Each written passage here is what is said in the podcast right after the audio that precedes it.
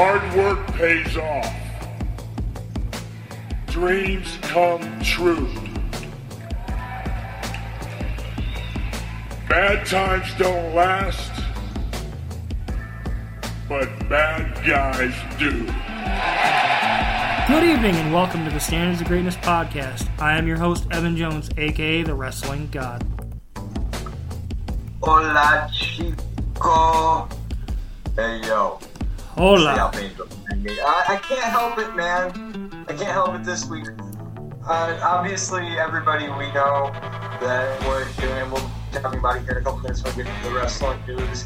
We lost a true legend this week, the great Razor Ramon Scott Hall, original member of the NWO, The member of the Kliq. Um, He has had such a, So- a touch on the wrestling industry, both on screen and behind screen. Like, he had such a mind for the business, and, like, you could just. No one epitomized being a cool bad guy like Razor Ramon or Scott Hall. He made being a bad guy cool. Uh, I, I posted on my Facebook when it when it happened that um, my childhood, like personally, my childhood would not have been the same without the bad guy.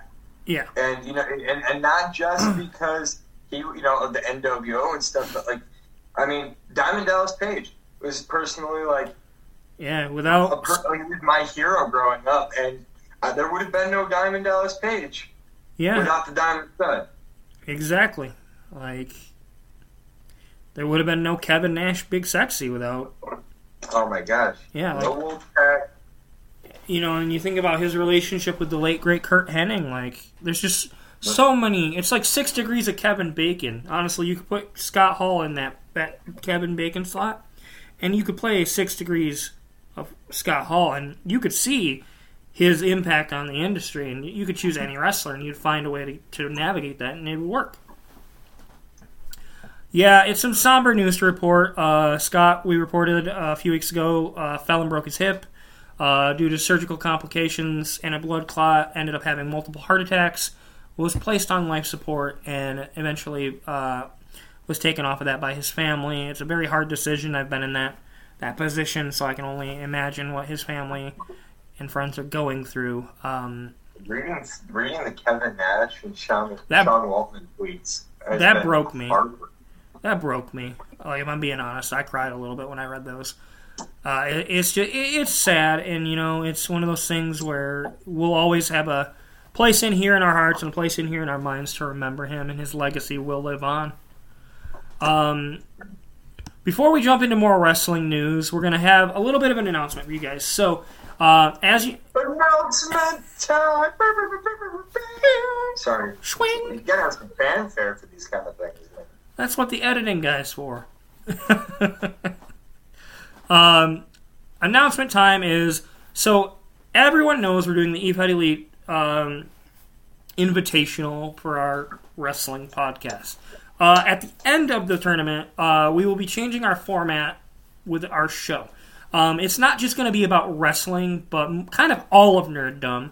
Um, we both have vast interests beyond just wrestling, uh, and we're kind of looking forward to bringing some coverage to things like, you know, comic books, sports, gaming. Ton there's tons of topics that like we can talk about. We won't get into too many specifics beyond that right now, but um, Needless to say, a big part of this is actually all because of each and every one of you that's listening, each and every one of you that's been uh, interacting with us on the Facebook page, on TikTok, Instagram, everywhere. We we love you guys, and we want to do more with you. And ultimately, that's what this is going to lead to. You're going to get a lot more interaction with us, and uh, hopefully, we can all have a lot more fun together. Exactly.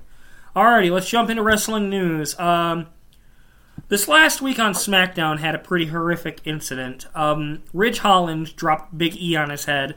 Uh, Big E suffered a uh, his neck got broken in a freak incident.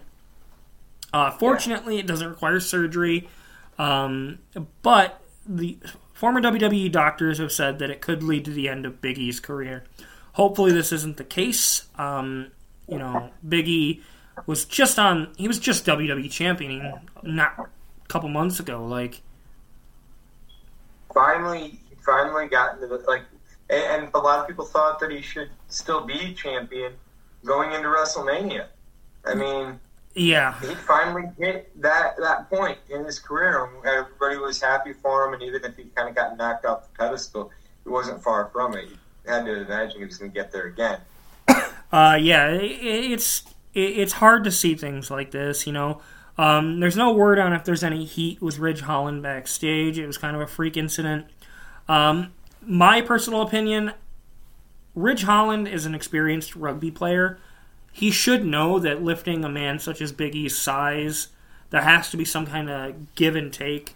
I really think this type of thing, for a belly to belly, it, has to be perfect because otherwise something like this happens. He shouldn't be on the main roster. I've said this for months now.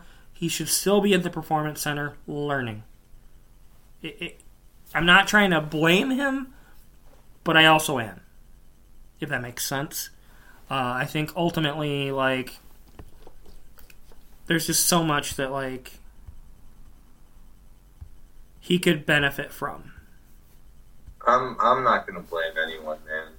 Like this is a this is a terrible thing, and it doesn't matter. You can honestly have been working for, you know, years and years, and have an injury like this come up. I mean, just uh, it can happen with something you've done a million times. The, uh, yeah, think, that said, I, I think the I think the important thing is to focus on a Big E and hoping that he is able to make some miraculous John Cena esque recovery. I mean, could you imagine? Could you imagine Big E showing up as the number thirty in next year's Royal Rumble? That would be all? that would be fantastic. Um, I hope that's the case. Uh, I will say, I'm going to be a little bit disappointed if WWE doesn't find a way to like run with this a little bit, and kind of like they did with Owen Hart and Austin. Um, so if Big E's career is done, yeah. Um, as far as in ring as a wrestler, the dude is an amazing performer, and I think it would be uh, just a complete waste of WWE to have him join the thousands upon thousands of wrestlers they seem to have cut recently. Yeah. And uh, I would really, you know, Biggie, I think he could be uh, an amazing um, manager. Yeah. You know, he, has got him, the, he can talk. With Xavier Woods and bring Xavier Woods on up to the main event level. Yeah. Um, you could put Biggie on commentary. I'd listen to Biggie on commentary. He's entertaining. Like, there's a lot of way they can capitalize on this for him. Hopefully, this isn't the end of his career, but I think for him, the best thing he can do is recover and take his time and just come back stronger. I believe that Biggie will recover, and you know why? Because the power of positivity. That's right. I won't knock you for that one for once. Alrighty, so we were off last week. Um, there was some pretty big news from the previous week. Uh, Tony Khan announced um, that he had purchased ROH Apparently, he plans on running as developmental for AEW um, and featuring new stars. There's also been a lot of rumors of him negotiating a deal with HBO Max slash Discovery uh, once their merger happens. So maybe we will get AEW content, maybe things like All In on HBO Max or something like that. I still maintain get a weekly show going on on a, net, on a network like that where people consume the majority of their stuff. Let people, you know, just imagine if, if to get caught up, you you're gonna binge watch, you know, AEW for twenty hours, and now you're caught up to everything that you need to. Makes sense with streaming. A streaming platform combined with a weekly show uh, the way they do it, like with Disney Plus, where you get the new episode every week. Mm-hmm. It just makes sense. Yep. Uh, Jay Briscoe is in the news. He apologized once again for making past homophobic comments. Um, a lot of us speculated that the Briscoes might end up in AEW given that they were no longer part of ROH. Um, but apparently, a higher up at Warner Media has said flat out that the Briscoes are a no go uh, because of these past homophobic remarks and racist remarks that they have made. Um, I'm hoping that there can be some type of redemption for them. The Briscoes are way too talented, you know, to, to let them just sit out there on the indies. Um, hopefully, maybe they can use them in ROH, build that tag division up. If they're not going to go to AEW, if they're not going to be in ROH, then man, I mean, I don't care if you don't like tag team wrestling, Vince. These guys are megastars. Like, yeah, I I think the biggest hurdle they'd have there is the Briscoes' look and sound and style. I don't think would fit the WWE mold. Uh, not in the current WWE mold, but nothing the WWE mold currently is uh, watchable. successful. so, Fair enough. Uh, this past week, Jeff Hardy made his debut in All Elite Wrestling. Um, I was shocked. I never saw that. It, oh my where god! Did he come from? I never thought that he would show up in AEW ever. I'm just, I was, I was just flabbergasted. Oh my god, I am so shocked. No one could have seen this coming. Uh, so this was the most obvious thing. Like, the funny thing was, so the whole segment, Andrade and the Hardy family organization turn on Matt, start beating him down. Sting and Darby come out to try to help him. They get beat down. All of a sudden, you hear Jeff Hardy's music hit, and he's like dancing to this song, to the Hardy Boys song, while his brother's getting his ass whipped in the ring. Like, Okay, wait, wait. Can you blame him? That is my jam, dude. I mean that that is a banger. Like flat out, play it in a club and everybody will go wild. Uh yeah, That's why Hardy dresses up like that. He looks like he's in the club. yeah, from a Blade movie. uh, former WWE referee Drake Wuertz is in the news. Um, he's currently running for political office. Um, might be in some hot water over alleged campaign finance laws. Um, apparently, might have violated some allegedly. So uh, we're going to stay tuned to see how this plays out. But um, it was revealed that Oney Lorcan and Matt Riddle had made uh, large contributions to his campaign. Uh, we'll see if they get roped into this. Uh, Stone Cold Steve Austin responded via video to KO, calling him out for Mania. Stone Cold said he's got one last can of whoop ass to open, whether it's a match, a fight, a brawl, a show. He doesn't care.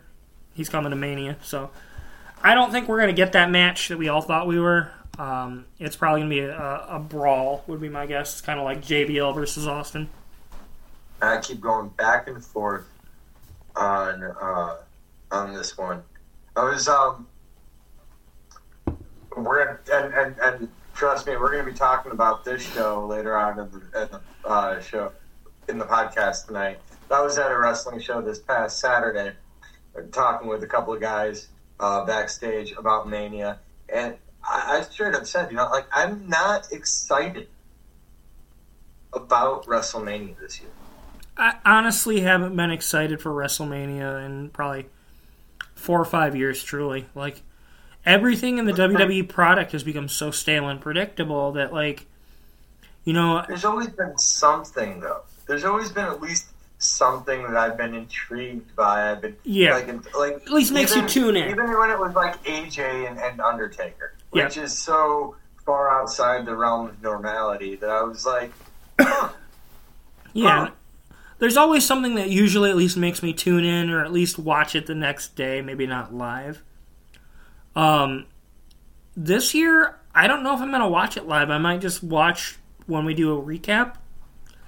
And I think there's two matches on the card I actually give a shit about. There's a third one that might potentially be good.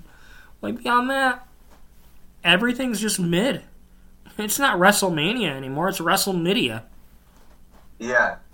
And if this was the card for, you know, Backlash or something, I don't even know if I'd be that excited. I would be fine if this was a SummerSlam. I, I'm just saying out. I would be okay if this was a SummerSlam. The I don't let like the celebrity stuff that's being done. I'm not. I will at least say they, they've too- managed. They're too low they're too low on the card in terms of celebrity to me to be worth a damn. You know, Yeah. it's not like when you had Cyndi Lauper and Mr. T out there. Yeah, like Logan Paul, I could give two shits about. Uh, Johnny Knoxville and Sami Zayn have managed to actually make me a little bit intrigued. They were that third match that I was talking about, just because of the stunts they pulled on each other over the course of this. It's at least being built as a rivalry and as a feud, whereas you know Logan Paul being at Mania with the Miz, this is just being built because he's Logan Paul and you know he's a millionaire like YouTuber like. I don't give two fucks about Logan Paul. I'm sorry. It's just get a Yeah. better celebrity. Yeah, and there, and I have a hard time believing that there aren't more celebrities willing to to do something. You know, it's exposure for these for a lot of celebrities, and but you can honestly, and, and I, I truly believe this: the luster of W of of WrestleMania has been taken away at this point. You've given away the show too many times. Yep. And you know, I remember uh, I can't. It, wa- it was it was in the early days of WrestleMania. I can't remember exactly which one it was, but I remember uh, in between matches, you know, Jesse Ventura goes out, and you have Henry Winkler sitting next to Chuck Norris, sitting next to Donald Trump, and it's like. That, there's a lot of friggin' star power in those three seats. Yeah. Um, yeah. I understand celebrities bring eyeballs, and there's a certain level of like, ooh, I like this celebrity, I should watch. But like, at what point are you oversaturating it? Like, well, you've got two celebrity matches on the WrestleMania card. You've got talents being left off the Mania card who are ready to go, fully healed from injuries, and or you just don't have fucking plans for like Alexa Bliss, Asuka, Bayley, um, hell, Elias. What the fuck happened to that guy? Like, I understand the desire for the celebrity appeal, but it's bullshit. And honestly, I think it's just lazy booking. Well, I think they've done they've done themselves dirty, you know, in their own way. Like, I personally think the Money in the Bank ladder match was better off when it was at WrestleMania and wasn't a pay per view. Exactly. I. Yeah, it was more exciting. Bank, the Money in the Bank ladder match. That's a spot for what eight? Yeah.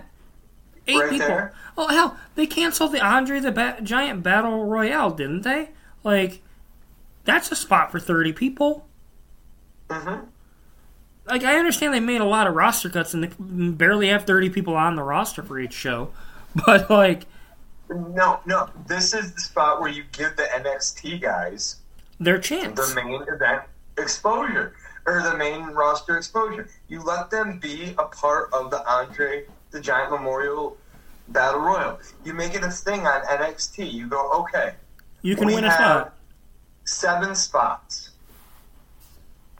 that NXT has been reserved for this for this Battle Royal.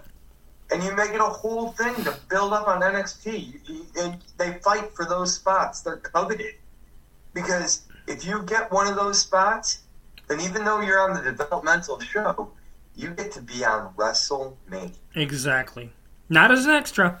you get to be on Mania. Like that. That just makes perfect sense. But like WWE gets in their own way sometimes to the point where like they don't see shit like this. Maybe you should hire us, Vince. Maybe we could save your product. Vince, hire us. I'm telling you, we'll finally make you profitable again. No, no, no, no. They're making record profits. It's not the profits that's the problem. They're just not putting out competent wrestling matches anymore. We'll, we'll help you put out competent wrestling content, make wrestling cool again, and bring you more profits. Exactly. Hey. Alrighty, and, and in the final bit of news, uh, WWE 2K22 has hit the shelves. Um, so the initial reviews, fans seem to be really loving the graphics of the game. Uh, but there, there's been a lot of glitches and uh, that the previous games have had before. But also, it seems that a lot of the the My Journey Rey Mysterio stuff is kind of a little wonky because you need to complete certain tasks in order to get like outfits and all this stuff and like they've had people like I, I know a couple people where they've paid to like unlock everything and then they still have to go through and like do all this stuff to get Mhm. stuff and it's like at what at what point is what at what point I'll tell you you right now. I'll tell you right now. I didn't buy 2K22 because I'm still, you know, kind of pissed off about 2K20. It was such a terrible game, and that was one of my big bitches from 2K20. I paid for all my content to be unlocked, and then I still have to go through and play through all this crap in order to unlock it. No, I don't want to go through. I go through. You know, I was I was doing EFED stuff at the time. I didn't want to go through all the the storyline crap. I I was I wasn't using the game for that. And WWE shouldn't be, you know, 2K games shouldn't be expecting people to play any game their way. exactly I, I don't think any, um, you know, we can talk more about this when we start doing the video game content, you know, here in a Yeah. few weeks. Yeah. But I don't think any game developer should be expecting any person to just play a video game the standard way anymore. Like, people are creative. Well and then do things their you, own way. your average gamer doesn't have the attention span to actually play through all that shit. Like they're gonna get bored and stop caring. Like flat out, there there's a bunch of games that I've done that with before. Like it's like, oh, okay, I've got to, I've paid for this, but yet I've still got to unlock it. Like may, maybe it's not worth my time. You know, I I remember that was uh, it was several years ago. It was the Stone Cold Steve Austin. Two K game, fourteen. the, the one where he went through Austin's career. Yeah, I think it's like two K fourteen. I, I'm a, I'm an Austin fan. You know, I, I grew up in the Attitude Era. I was like, hell yeah, hell yeah, let's go, let's do some Stone What? Austin. What?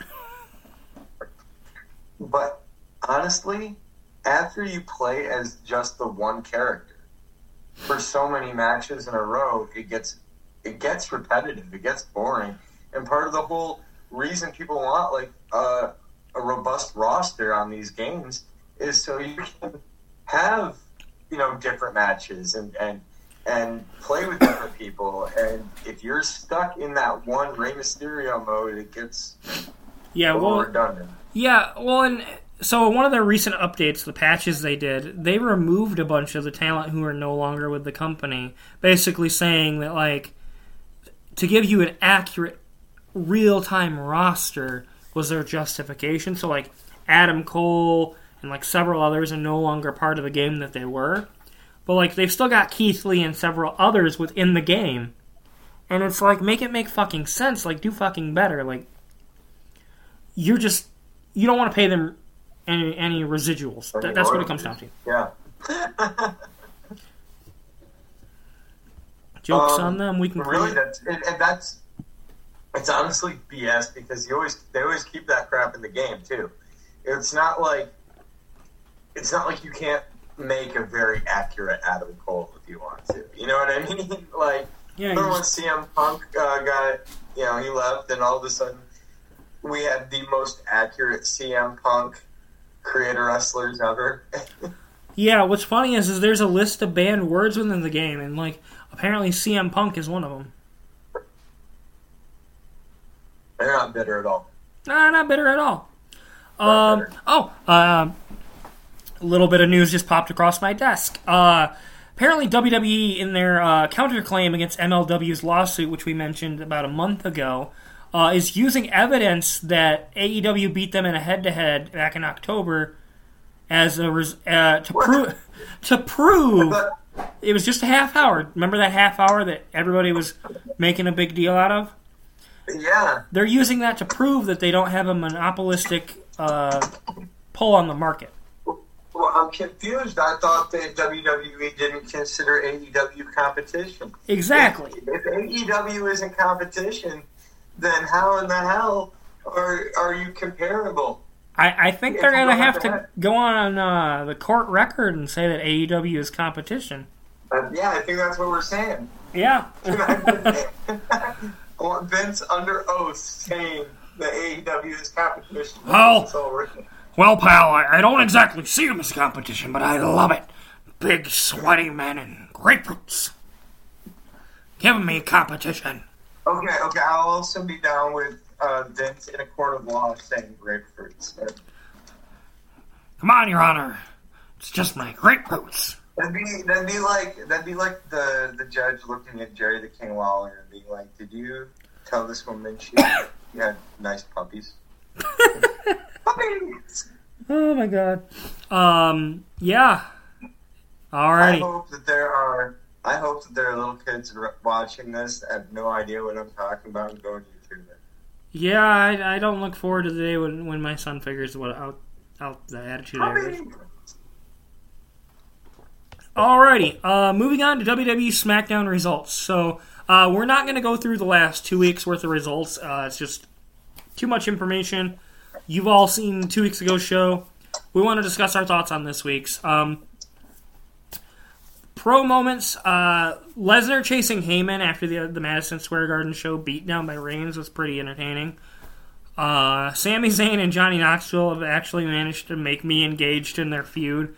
Uh, Knoxville actually put They Sami. managed to make Evan engaged in their feud. I want to clarify that they don't. He doesn't. Evan doesn't speak for both of us here. I'm not engaged. I'm just clarifying. Him putting Sami's phone number on an airplane is pretty funny, and Sami getting bombarded by like all these calls is pretty funny. uh, the fact, yeah, okay. I will say that that is humorous, like the bone. Um, Pat McAfee and Austin Theory actually had a pretty entertaining uh, segment. Pat McAfee actually beat Theory down after Theory tried to attack him. Uh, and then Ricochet versus Sami had a pretty good match again. Uh, Ricochet won the t- IC title a few weeks ago. Still not sure if it's being defended at Mania. I'm really hoping for like a Scott Hall Memorial ladder match uh, for the IC title. Oh, that would be cool. Never gonna happen. No, That'd won't. be cool. That'd be the first thing that I'd, I'd get excited about. let let them have a ladder match and let Shawn referee it. Exactly. It's I- in Texas. Uh, yeah. Texas. Well, he, he. Shawn works in Florida now, so he's at the, the performance center all the time. Yeah, but his but his home state is Texas. Like, True. his- He doesn't have bad public. Imagine, just imagine the amazing backstage WrestleMania moment that you can have when Austin and Michaels come back face to face. Uh, cons the entire rest of the show. Um, obviously the Big E situation. Um, there's been a lot of heat publicly on Ridge Holland for it from the fans. Um, we've seen Jinder, Baron Corbin, Drew McIntyre, Madcap Moss, and a six-man tag match. I I don't understand what they're doing with Drew McIntyre. Nobody understands, but Drew McIntyre doesn't understand what they're doing with Drew McIntyre. He just keeps showing up every week because they give him a paycheck. He's basically this year's Shinsuke Nakamura. Oh no! Oh. That's right. I said it. Let's see if we can get some. Let's see if I can get some heat in the comments. Well, speaking of Shinsuke, so apparently we're getting a SmackDown men's tag team match between Shinsuke Nakamura and Rick Boogs versus the Usos. Yeah, I, uh, do you guys hear the crickets? I mean, I guess why not? The Usos have already faced everybody else in the fucking world, so I guess, yeah, but like, except the Briscoes. uh, then, no, okay, can you, okay, okay, okay, just a little fantasy book real quick. Can you imagine Usos versus Briscoes at Mania? oh man, Tell me Yeah, you would honestly- pay to watch just that match. Like, tell me that one match wouldn't make you excited as shit. you know how I'd book it?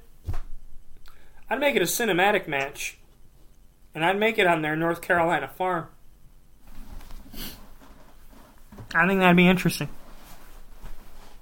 Uh, now we we apparently have the women's tag team belt match now as a triple threat. Um, so I'm just gonna say this: I, I wanted women's tag team belts for the longest time in the WWE. I just I felt like their their women's roster had finally grown to a size where it was worth it. I Yeah, now but now they've released all those wrestlers. I now regret those feelings. They have managed to make. Don't get me wrong.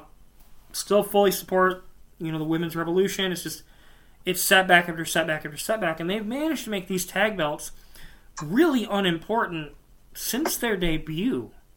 It's always been multi-team matches. They're hardly ever on TV, or if they are, they're you know losing a lot of like capital investment that the fans could have. There's not one single compelling story. Not one when it comes to the women's tag division. Well, when they created the belts, at least you had some like kind of already established women's teams, like Yeah. the Bellas The or Iconics. the Iconics. I mean, uh, the the Iconics got done dirty. oh yeah, I'm just gonna say it, man. Like they got done real dirty. yeah, and they're they're killing it right now in, in their the indie and Impact careers and their modeling careers. Like WWE lost a huge opportunity there. Uh, yeah, just all around SmackDown was just kind of like a very mm show, and yes, that is the noise I'm gonna make is meh. Like, I don't know why that made me think of Jimmy Jimmy from South Park.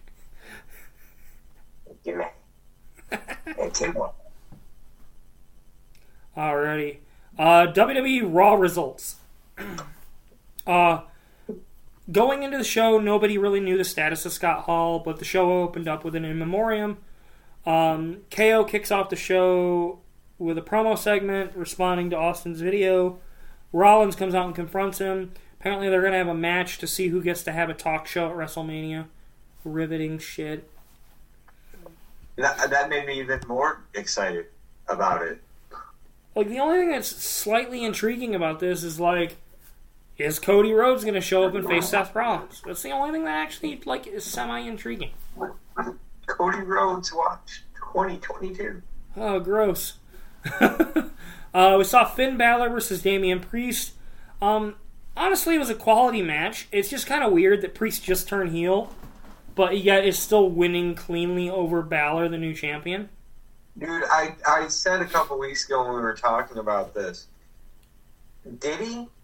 Was it a heel turn? Like, Damian Priest is the most inconsistently booked wrestler on Raw right now, simply for the fact that he gets booked as both a heel and a face at the same time, constantly. Yet he's not a neutral character. Like, what is he? No one knows. No one No knows. one knows. Uh, we had Bianca versus Doudrop uh, 4. They seem to face each other at least once a month at this point. Um, Becky got involved. Uh, there was a part where she was whipping uh, Bianca around the ring post with her own hair. Um, I think they're starting to add a lot of heat to this, kind of using the uh, the dynamic of the hair. Um, you know, both having throat injuries. Uh, it's really interesting in terms of like how they're telling it. Bianca's probably going to win this match. I'd be really shocked if she didn't at Mania, but I guess This, I'll be honest. This is the closest one to having some intrigue for me. yeah. And it's Um, and I think it's because Bianca's really selling it, and and Becky's really selling it. Like they're both they're. I feel like these two women are putting more effort into their Mania build than anyone else on the roster, and so for that, I feel like it's paying off. yeah, you're, you're not wrong. Uh, we say, see Montez Ford versus Matt Riddle. It was a great match. Uh, it ended in a DQ, and the Alpha Academy got involved. Oh look, another triple threat possibility at Mania. Such creative booking. Can they coexist? Can they Wait, coexist wrong Aaron. versus each Wrong other? Aaron. Sorry, sorry. That'll be the week after. Pair them with homos. Uh, in the main event, we saw Owens and Rollins. We saw Owens and Rollins have yet another very good match. Uh, Owens ended up picking up the W with the stunner. I guess the question is, is what will happen between Austin and, and Owens, and will Cody Rhodes show up? I want this to be interesting. I want this to be compelling. And like you watch the promo that that uh, Owens cut, um, where he's like, saying he's gonna invite Austin to the show, and he like goes through all the different Texans and everything. Just a couple weeks ago. Um, you can see that Owens is trying to to put the emphasis and the passion into this whole thing, but I'm just gonna fucking say it, man. It's forced. Unless you get Stone Cold on on Raw prior to Mania, this isn't gonna fly. Yep. Like, you're essentially treating your audience like they're stupid, and ex- like, there's no heat to this outside of like a, two promos and a video. Like, where's the heat, baby? Where's the heat? Well, and it's a little bit different than like, uh, you know, several years ago. There was, you know, you had the Undertaker with the streak, and like Shawn Michaels was trying to call out the Undertaker, and Undertaker wasn't showing up, and you were still able to do things because the Undertaker has the whole mystique that it was still messages coming through from the Undertaker the lights go out, or just lightning crashes, or hear the gong, and it's like, oh shit, it's the Undertaker. He's making his mystical voodoo happen, and he didn't need to be there. But Austin doesn't have that. You know what I mean? You hear that glass shatter, and you expect to see him walk out and open up a can of whoop ass, get tossed some beers, and walk walk back to the back. Like that that's what Stone Cold does. Yeah, uh, that's not wrong. Uh, cons, we had Omos versus Commander Azeez. Two big sweaty men who can't move hardly. Uh, That's not good shit. Big meaty men slapping meat. uh, we got Liv, Mor- Liv Morgan versus Queen Zelina. Uh, another continuation of the triple threat. At least, hey, at least they're they're having connecting dots between the shows because you know the brand split doesn't matter.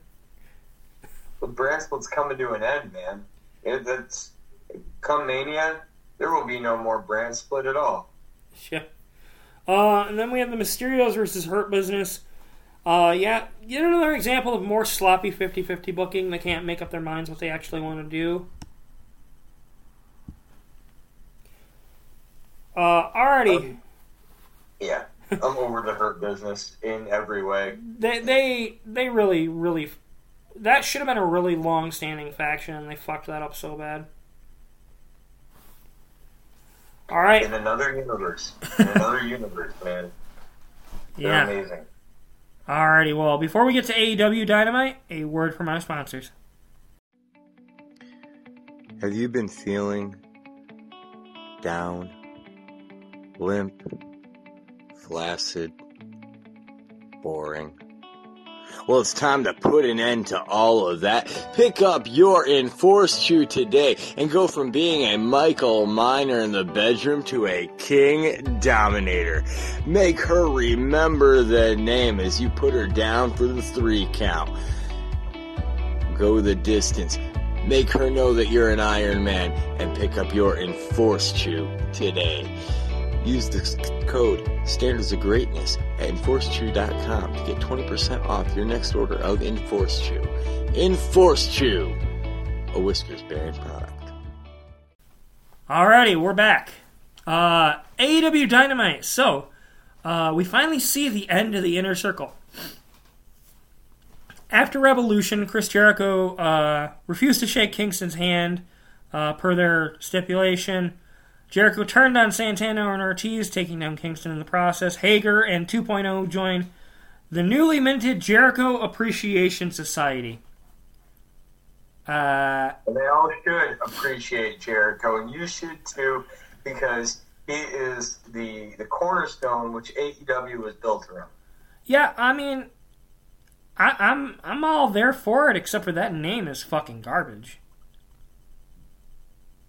Like, let's be real here. I'm just gonna call it like I see it. That name is fucking trash. J A C Jack. No, it's Jack Hager. Jack on Jack. no, it's J A S. Um, yeah, that is Jazz. Jack on Jazz. Jazz on Jack. It doesn't work.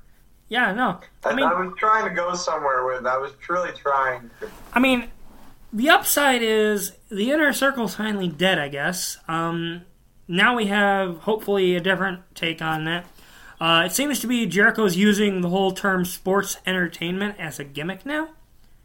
Uh, we're gonna see. I like that, by the way. I, I, do like a that. lot. I, I think it's very intriguing. I'm not gonna lie. He's gonna take some of the principles that Vince McMahon taught him and bring it to AEW, and it's gonna get over, and it's gonna be hilarious. Uh, it's amazing. It's really amazing how many times Jericho has reinvented himself and gotten over every time. every time. Um, we saw Hangman pa- uh, Adam Page versus Dante Martin for the world title. Uh, excellent outgoing for Dante Martin. Um, Hangman gets a solid title defense. Uh, Adam Cole versus Hangman Part Two apparently is what we're getting at the next pay per view.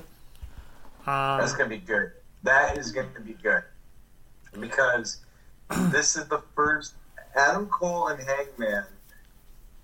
This is the first time this this match is the first time that I feel like maybe Hangman's title reign might be in jeopardy. yeah, I think if there's a time to do it, it's this one.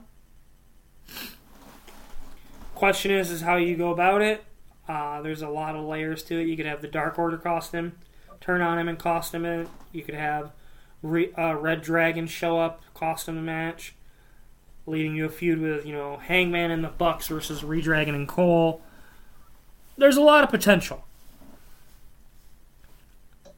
I think it'd be really interesting, and I I mean, we really don't know where Omega is at here, but man, how amazing would it be for like the Young Bucks? You get you get the elite, they help out, um, they help Cole win the championship from Page, and then at the end of it, there's Omega standing on the stage, just points the gun, bang. Like that's you got great elements for a triple threat story to be told right there. Yeah, and that's something you ever you don't really see in AEW's triple threat matches a whole lot. But Uh, those three have a lot of history. yep, There's a lot of history right there with those for three. sure. Uh, we see Danielson and Moxley defeat the Workhorsemen.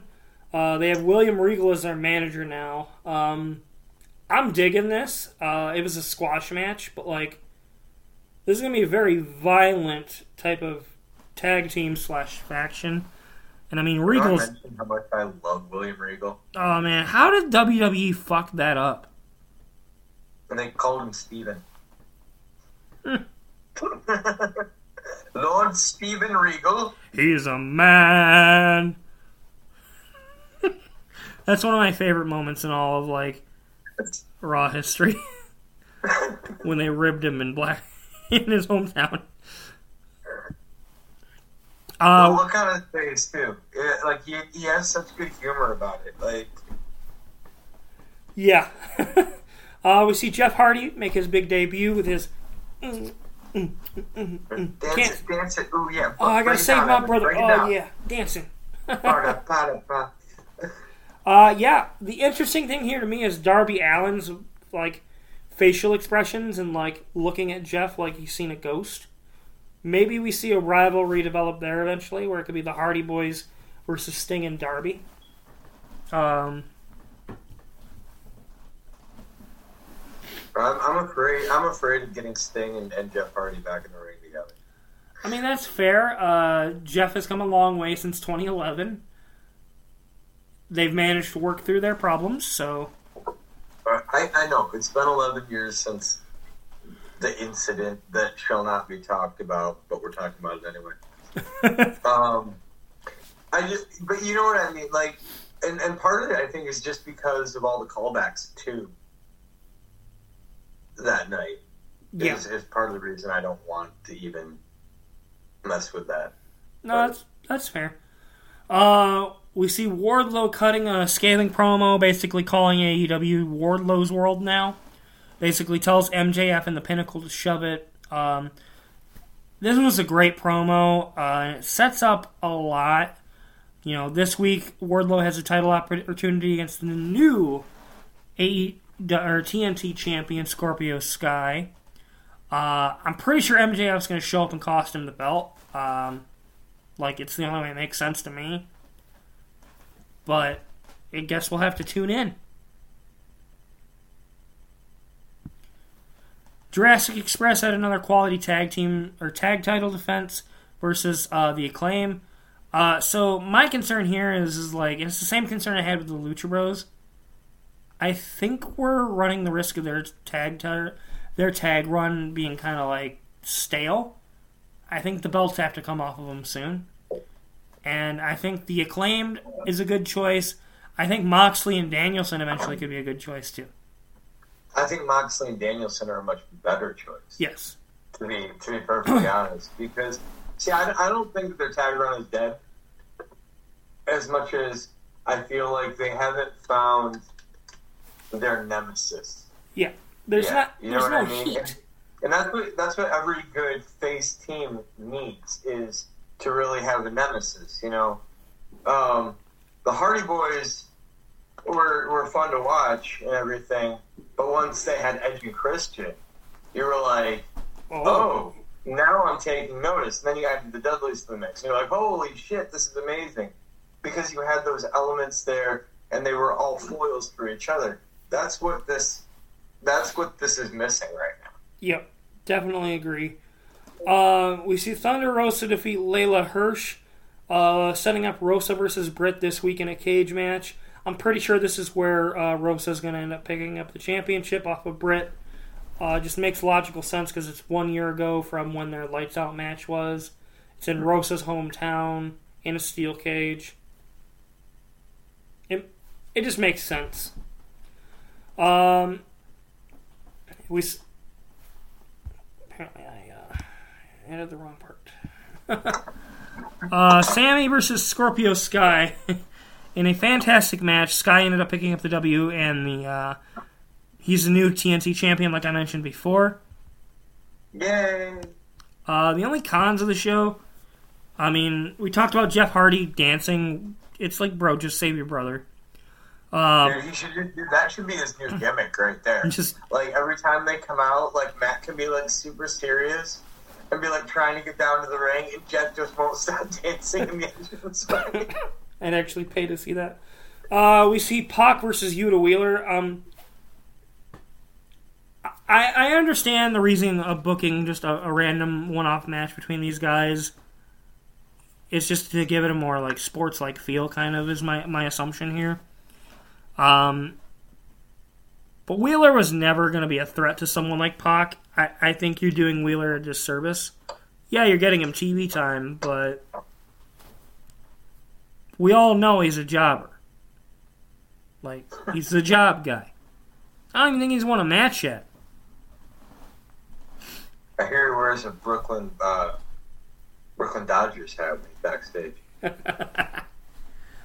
Uh, and then finally, um, so I like everything about the Jericho Appreciation Society except the name. Like to me, that that name's really bad. We've already gone over it in detail, but Why don't you appreciate Chris Jericho? He gave the world so much. You wouldn't you wouldn't be a wrestling fan today if it wasn't for Chris Jericho, Evan. I don't hate Chris Jericho. I just hate that name. Uh, AEW Rampage, we see Darby versus Glenn in a solid match. I, AEW's biggest strength is like their ability to connect the dots between Dynamite, Rampage, Dark, being the elite, and all this other content that they create. Everything kind of makes sense in terms of how the stories are told, and I really like how they pull back from that. Uh, we see Jamie Hayter versus uh, defeat Mercedes Martinez. Um, absolutely give me more of these two in particular. More Jamie Hayter. Like, she is Yeah. absolutely fantastic in the ring. Like, she's got the look, she's got the presence in terms of like star power. You know, after Britt drops the title, I could see Jamie making a shot at Rosa. It'd be interesting. This match this match was just fun, man. Yeah, There there are some matches like I wasn't like super invested in this match in any way. But I just had fun watching it. Like this was just solid a solid good match all around. Yep. Uh, we saw Keith Lee squash QT Marshall. Um, not really much to go over there. It was pretty obvious, predictable. Um, who can stop the Bearcat? rawr! Roar! Definitely not the guy you don't even give an entrance to on TV. um, let me see Swerve Scott defeat Tony Nese in the main event. Um, great debut for Swerve. Um, really, just this match was really good. The fans seem already behind Swerve too, so like he's already super over. I think that that's that's kind of like with AEW. It reminds me a little bit of the Attitude Era, where like everyone's just fucking over and like it's varying levels, but like it's still intriguing. Everyone's maybe over on uh, AEW, certainly not on the other side. But remember, WWE doesn't consider AEW competition. Or maybe they do now in the court of law. I don't know. Alrighty, well, as many of you know, we've kind of had a fun little back and forth with the um, the pay per view picks. Uh, so in light of that, we're gonna have a championship when we That's right. that will be defended every time. So like right now, we're gonna go over the AEW Revolution results based on our picks. Um, first and foremost, Brian and I really only had small differences on on ours. Uh, that usually seems to be about the case both with WWE and AEW. Um, Leyla Hirsch versus Kris Statlander. We both um, we both picked uh, Leyla Hirsch. Both got that wrong. Or right, excuse me. Uh, we see. You don't even know what the scores are. You don't even know what's going on here, Evan. Yeah. uh, 1 1 in terms of points there. Uh, Hook versus QT Marshall. This was super obvious. We both got this right. Uh, House of. Hook, Hook loses every time. I don't know why we ever vote. Send QT! Uh, House of Black versus Death Triangle. We both picked Death Triangle. We both got this wrong. Uh, to me, they had booked House of Black so strong at this point that, like, Mhm. I felt like if you have Death Triangle lose here, you're basically just admitting that the faction is not relevant. And they kind of did. That, that, that, I'm not even joking. That was the exact same logic that I had for this pick because it was, you know, there are certain points in a feud where you really need something different to happen. Yeah. And even if this had gone to, um, like, a draw, I would have been, like, okay with it. You know, Yeah, like you bring in Erick Redbeard to like anchor the team as your big heavy to counter Brody King, and like, yeah, Mist got involved and whatnot, but like, I I think the booking could have been a little tighter here. Uh, Eddie Kingston defeated Chris Jericho via submission. We both got this one right. We just it was super obvious with the story they were Yeah. telling leading into it. Jericho knows when to to do the job for people, and this was clearly.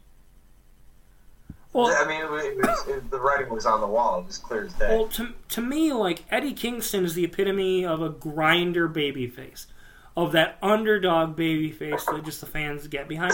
When I think of Eddie Kingston, the first comparison that comes to mind is Tommy Dreamer. I can see that. Um, see, I, I look at it like this. You, you know, and I mentioned I mentioned it earlier when we were talking about the Appreciation Society. Jericho is an anchor of AEW. He's one of the foundations of AEW. Yep. And he's not going to be around forever. Like, he's getting up there in, in years.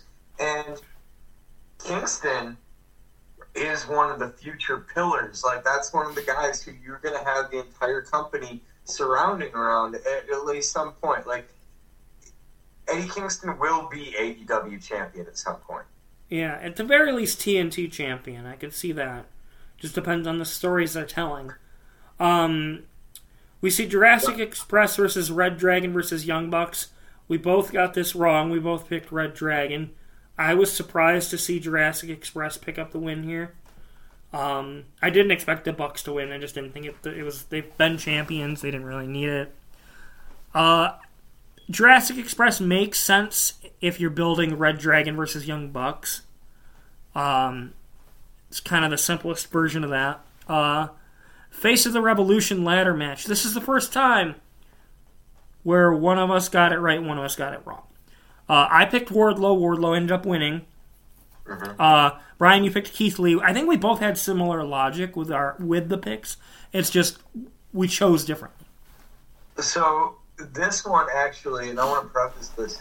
Actually, part of it, um, I would have gone with Wardlow had I known the order of the card. That's fair. Um, with the way that the you know the way that I assumed that the card would have been laid out, it made more sense because, and I'm, and I'm really going off of like the order that you're listing them off here. If you put this match before, um, uh, Punk and MJF, it doesn't make as much. It makes more sense for Keith Lee to win. He's he's the new big guy on the scene. If you have MJF and Punk first, now you give Wardlow the opportunity to build the story throughout the show, and now it makes more sense for Wardlow to win. So I mean, I'm not trying to make excuses. Congratulations on getting this one right. Yeah, that, that, that's Yeah. the thing. Um, for me, it was just it made sense with the stories they were telling on screen. Keith Lee's still kind of like getting his foot within AEW. I don't think him winning the Revolution ladder match would have added much to it for him. Wardlow winning adds the stakes of a contract for a title opportunity, and if MJF's involved, there could be some shenanigans. Um, Jade Cargill versus Taya Conti. Uh, we both got this right picking Jade Cargill.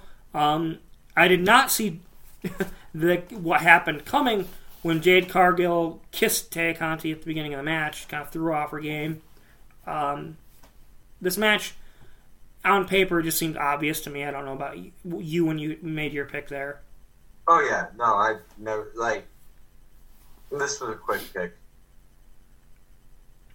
Uh, and in one of the most bloody, brutal matches I've ever seen, uh, CM Punk defeated MJF uh, thanks to Wardlow uh, at the end there. This, this match was gory. Like, I've seen horror films with less blood. It was funny too because like you had the whole like Mox Daniel Bryan thing built up around um Bleeding. bloodshed, and then this Yeah. one. This one bled You're way like, more. "Hold- Hold my beer. Uh, yeah, Punk winning here makes sense if you're going to continue the feud, or at the very least set up for like Wardlow versus MJF, which they did. Um, Britt Baker defeated Thunder Rosa via uh, interference, or defeated her, and then after the match, Jamie Hayter and um, Rebel attacked. It just made sense to continue this. It gets them that one week extra or two weeks extra towards being in Rosa's home for the, the cage match and making that, that one year story kind of come full circle.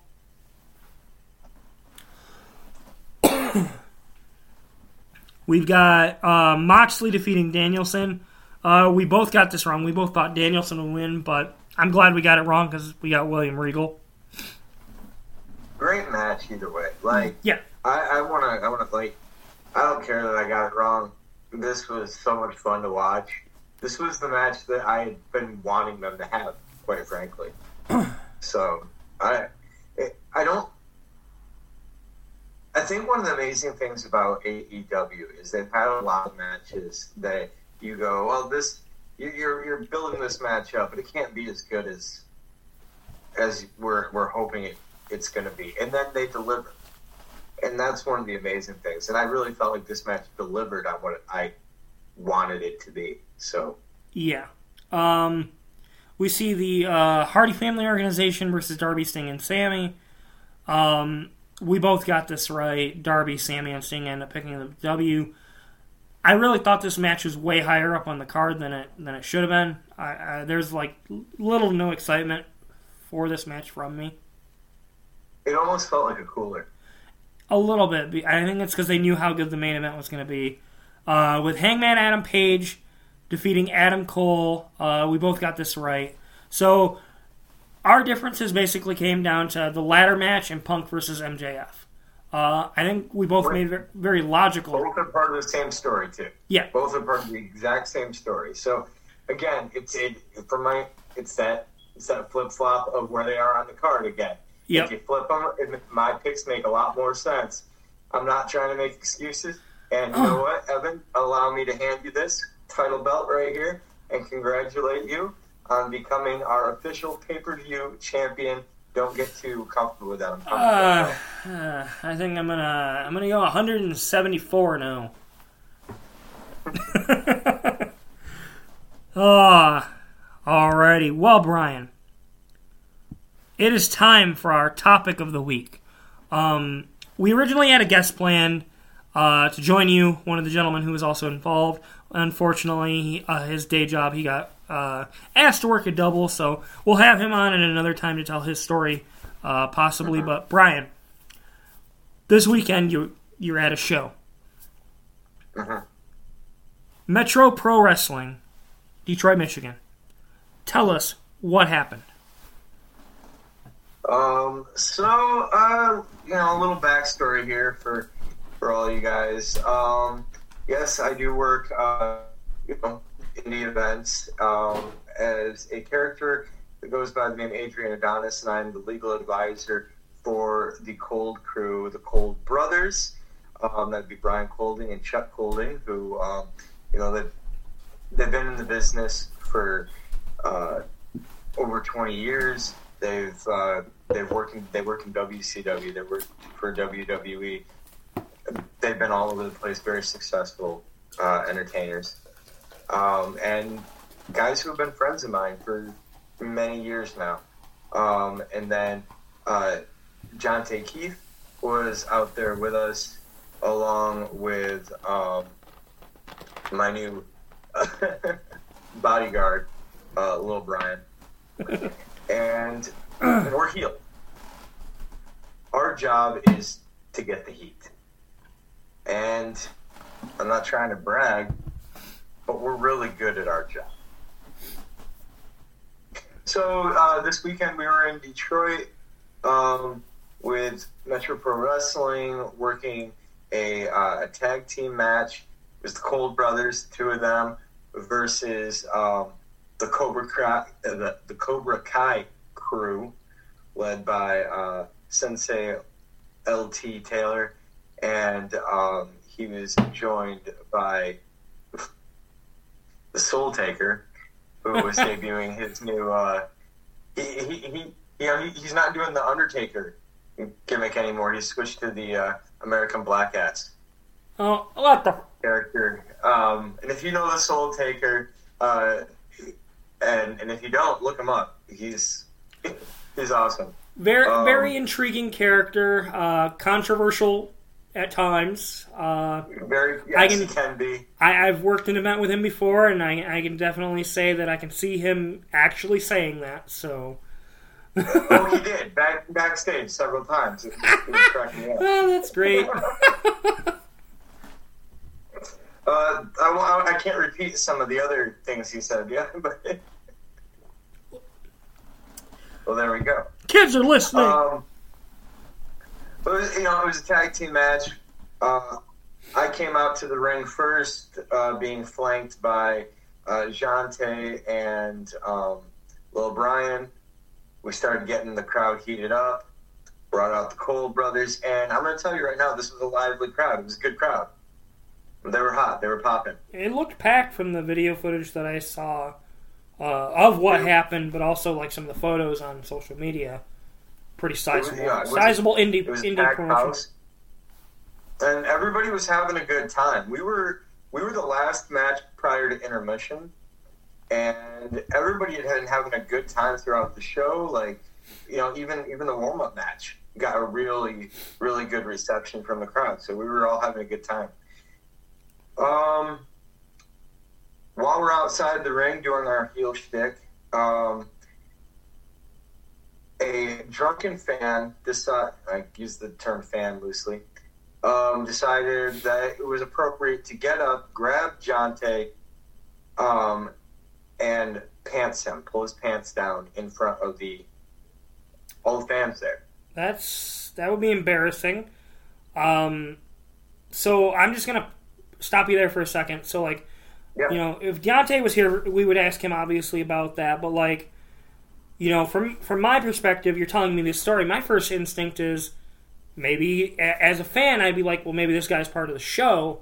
But like, also like, I wouldn't classify that necessarily as sexual assault. But that's definitely sexual harassment, regardless. Uh, if he's not, that's that's where my mind goes.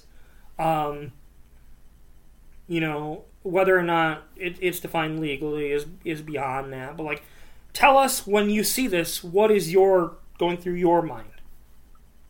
So,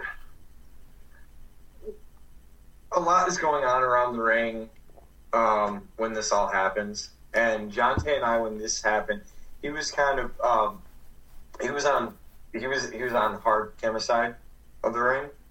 Uh, if you if we had a hard cam, at least that's where it would have been.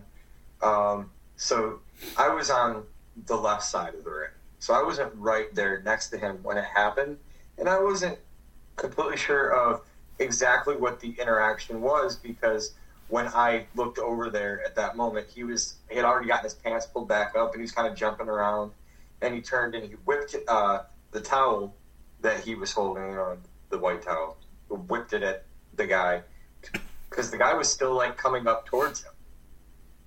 Yeah, um, Um, and so many the red thing flags. is, and I'll, I'm, I'll get into this a little bit more in a minute. But you like you you asked if this guy was, you know, you said you would assume this guy was part of the show. That that's the first. My first thought process is okay. Is this guy part of the show, or is this is this like a fan going wild? That's that's the first thing my mind thinks of, and then the second, And you so, know, you, you go down my- the path. response- so my response to that is really simple. If you're a fan, of course that you're going to have that reaction. Yeah. Okay, because a fan isn't supposed to do that. Like that's the whole that's the whole thing. Is a fan isn't supposed to put their hands on the wrestler. You're not supposed to get up, you're not supposed to get into the ring with the wrestlers. You're not supposed to touch the talents. You're there as a spectator. If you were at a baseball game, at a basketball game, you wouldn't run out onto the field. You wouldn't run out onto the court. You know, you you keep, you're not going to grab you know some guy's baseball bat as he's you know trying to go walk out from the dugout. Oh, you were gonna hit a home run. Gotta stop you. Yeah, no, it's So, it's pretty uh, silly to like to even think that that's an option. Like, But you, but I understand where you're coming from. You know, if you're a fan and you're there and you're seeing this that interaction, I can understand where you would come from in that moment watching that. But the thing, the other part of it is, and like I said, we're going to get more into this part of it in a minute. But there are a ton of people there who are working the event, who know the people who are involved in the show. We know who the workers are. No one no one at this moment, like nobody came from the management side out to interact with this guy and tell him to sit down. There was no security or anything telling this guy to sit down. The promoter didn't come out and tell this guy to sit down. Nothing like that. Um, and Jante is a professional. I want to clear. I want to make sure this is really clear too. Me, like Jante, Brian, Chuck, Lil Brian, we're all out there doing our job. We're all out there professionals. This is we've worked lots of events before. I've been doing this for 20 years now, and I've never had an event happen that like what happens here tonight. Um, Jonte's being a professional. He's you know trying to read the riot act to the guy as a heel, also trying to play it off a bit comedic, comedically for the crowd. You know, makes sense. It's one way to sell it. Yeah. Basic heel, sell it. Yeah, exactly.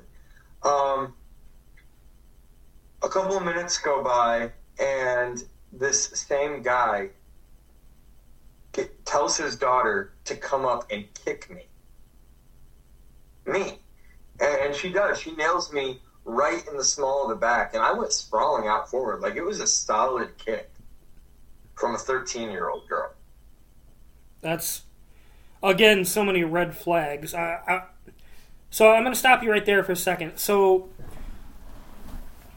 as this is all going on, you know, we we we talked about how if you're a fan, you see this goes on, your first thought is, okay, maybe they're part of the show.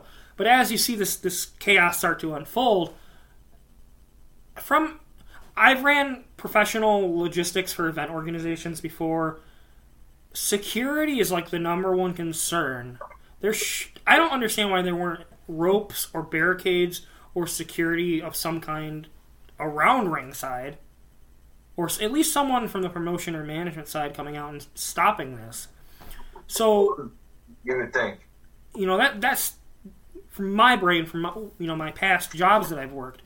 That's where I would come from, and, and I, I don't understand why that wouldn't be something you you know you should protect your talent and the fans, but you should protect your talent above all else. They're they're they're who people are paying to see.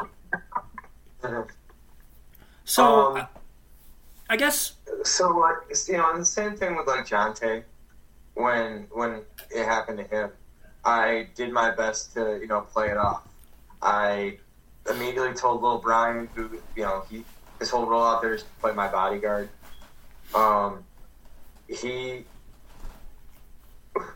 he, I told him to grab me, and I flailed around and pretended like I was trying to kick and punch with the little girl, and told her I, I was going to sue her and take all the money from her piggy bank. You know, but trying to basically sell. being a heel. You know, Trying to sell. be a heel. Um, the and this drunk guy, you know, he he ended up getting up again and trying to come after Jante a second time, and that time, and and when I say Little Brian, it's kind of like Little John. You know. Yeah, he, he's a big guy. I'm not even joking. He's he's the he's the he's the big, he's the tallest out of everybody out there. Yeah, I saw some photos. He's the biggest guy on your team. He's a big guy. I can't have a little bodyguard, you know what I mean? Um, so he actually ended up being a real bodyguard that night and standing in between that guy and Jonte at one point because that guy got up again to come after after Jonte. And this match, you know, breaking a little kayfabe here. This is we were given 15 minutes for this match. Okay. So, um, this match had a cascading uh, finish where, you know, both sides came out with an entourage. First, the heel entourage, or excuse me, first babyface entourage got kicked out of ringside by the referee because the heels are doing what heels do and convinced the ref that they were cheating. Then we start cheating. I get kicked out. You know, like everybody is getting kicked out and eliminated from the ring until we can get down to a couple of small one-on-one scenarios for high spots. Yeah. They'll end the match. Um, by the way, a listener of the show, I know he's listening tonight. So, uh, our, our boy Whip Dog, Deshaun Whipple, uh, made sure to get in the ring and, and throw a super kick that uh, he threw up on his TikTok, and everybody should go and, and like. Yeah, if you I've you're not following Whip I've never Dog, seen that man do a super kick in my life, but he did one on Saturday if night. you're not following Whip Dog or the Standards of Greatness of podcast on TikTok, you should. Yeah, you're missing out. Uh, um, so I'm out of the match in the first seven. So you guys still got eight minutes, and I know they went over. So we got ten minutes, maybe, where I'm not even out there. That these fans, this fan, I, I shouldn't say fans. This fan. It was it was primarily one guy Yeah, you know, um, they were never addressed. They should have been kicked out, you know, before the match even ended. Yeah. Like, But but nothing was done. They weren't addressed. So I'm standing behind the curtain. Jonte's standing. You know, we all everybody gets backstage. Uh, You know, right behind the curtain, and intermission is is starting. So to be clear here, like what what transpires following this, we weren't going to go out and interrupt anyone's match. We weren't going to take away from anybody else's time. But it's intermission. So we're not taking away from anyone's time. Brian finds out, uh, uh, Brian Colden finds out, he comes back, he asks what happened. Because he saw things happening, but he's in the middle of a wrestling match. Like, he's Yeah. got spot that he's trying to, you know, he's got shit he's got to do. He's got a match. He's working. Um, he asks what happened. He finds out that, like, Jante got pantsed and I got kicked. And that's not right. You don't do that. Yeah, that's you're breaking a code when you do that. So Brian immediately turns. Chuck follows him. They're heading back out. And Jante and I, we're part of the crew. There was no question about whether or not we were going back out with them. Chuck got in the ring, got on the mic. I jumped in the ring with him. Um, Brian was out on the floor and confronted the drunken guy face to face. Basically saying, like, you want to put your hands on somebody, try putting your hands on me. Brian's a big dude. He's intimidating. Um, and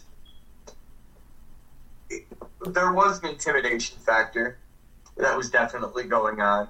But to be clear, Brian didn't push him. Brian didn't throw any punches. It was going out there and making it known that, like, you don't put your hands on talent. Period. Period. Like if you really want to to try and throw hands with professional wrestlers, let me tell you something. Back in the day, people did. You go to the bar after a show and people would want to throw hands with you because oh you're a tough guy, you're a pro wrestler. Guess what?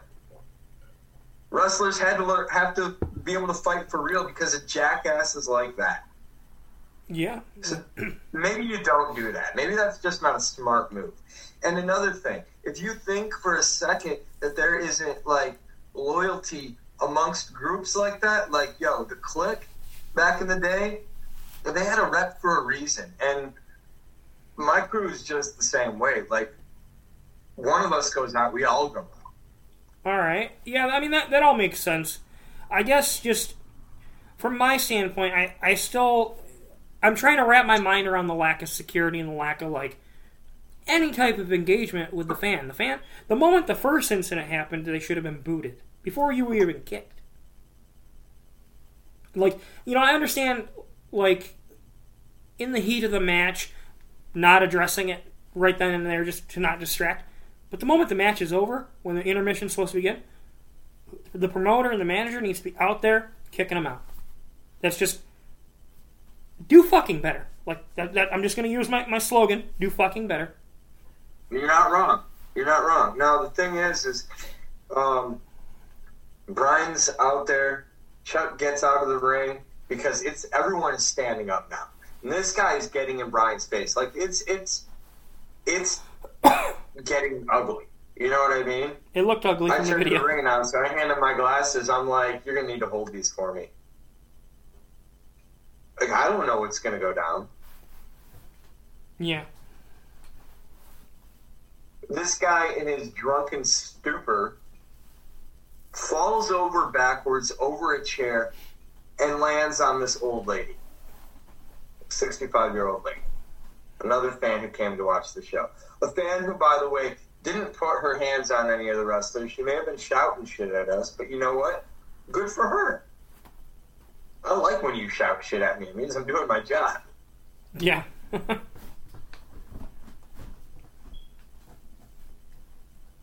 I and, and I, I I want to make it clear. Like, come to a show, engage with us by yelling at us, scream at us, call me all the dirty names in the book. I want you to. It's my job to make you hate me.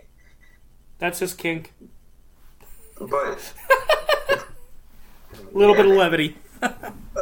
yeah, but but you never put your hands on talent. And this guy did, and then he fell, and then he falls over and he hurts another fan, and everybody assumes because Brian and Chuck are these two huge dudes. Well, he must. Brian must have thrown a punch. Brian must have knocked this guy out. We didn't do anything. We got even after we got Brian and Chuck uh, backstage. I still, I, I was still out there for a couple minutes. I this uh, this drunken guy's wife now screaming in my face. Absolutely zero accountability on her part for the fact that like her man's the one who got up and was like doing stuff and straight up telling us that we're wrestlers. We should be able to take it. That's Just because just because we're professional wrestlers, that does not give you the right to get up and assault us. yes, that's inexcusable. It's complete lack of accountability on, on the guy's part, on the on the wife's part. On the, you know, you, you're, ch- you guys got your child involved involved in an assault. Yeah. Like, you know, I, I, I know watching the video and from the stories you told me that eventually police were called to the scene. Well, that's yeah. I was actually just about to get there. Um, so, and this is this actually ends up escalating it to a whole different level. Um, that gets really that got uncomfortable for me in a, in a different kind of way um, than the other guys. But uh, I mean, I'll explain that here in a second. So, uh, get backstage. The whole crew is together, and we've been told that the cops are on their way. I'm not. I, I still don't know who called the cops, um, but the cops who were called, and they're on their way. And I literally heard it was like, okay, I'm I'm gonna go have a cigarette real quick, and then immediately after saying that, was told, oh, the cops are here, and they're out there talking to, you know, them. They're about to come back here and talk to us. So we're like, okay. And so I stood in there and waited for a minute in the, in the locker room. And the cops come into the locker room. And they had already talked to Drunky Brewster out there and let him leave. And they let him leave.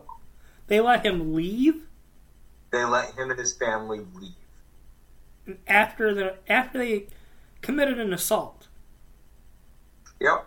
And before talking to our crew, because they weren't there to hear the story, they were there to arrest us. That's what they showed up to do. And I'm not, and I'm not, I'm not, I'm not joking here at all. This was the situation. You sent in four white cops who automatically assumed that the stable full of black guys, with the and yeah, I'm white. I personally am white, but every other person in this stable is a black guy. And guess who was automatically assumed to have been the the the, the violent ones, the bad guys in this? Us.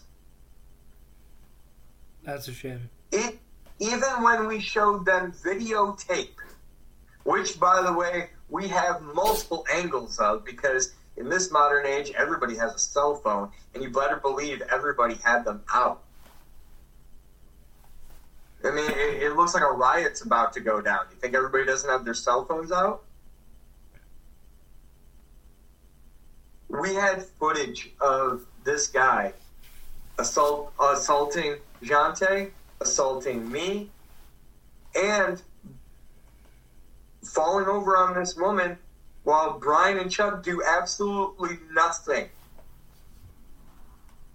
And it still wasn't until another guy who happened to be a friend of Brian and Chuck's, another black guy, stood up and said, I am a former Detroit Metro police officer. These men did nothing wrong.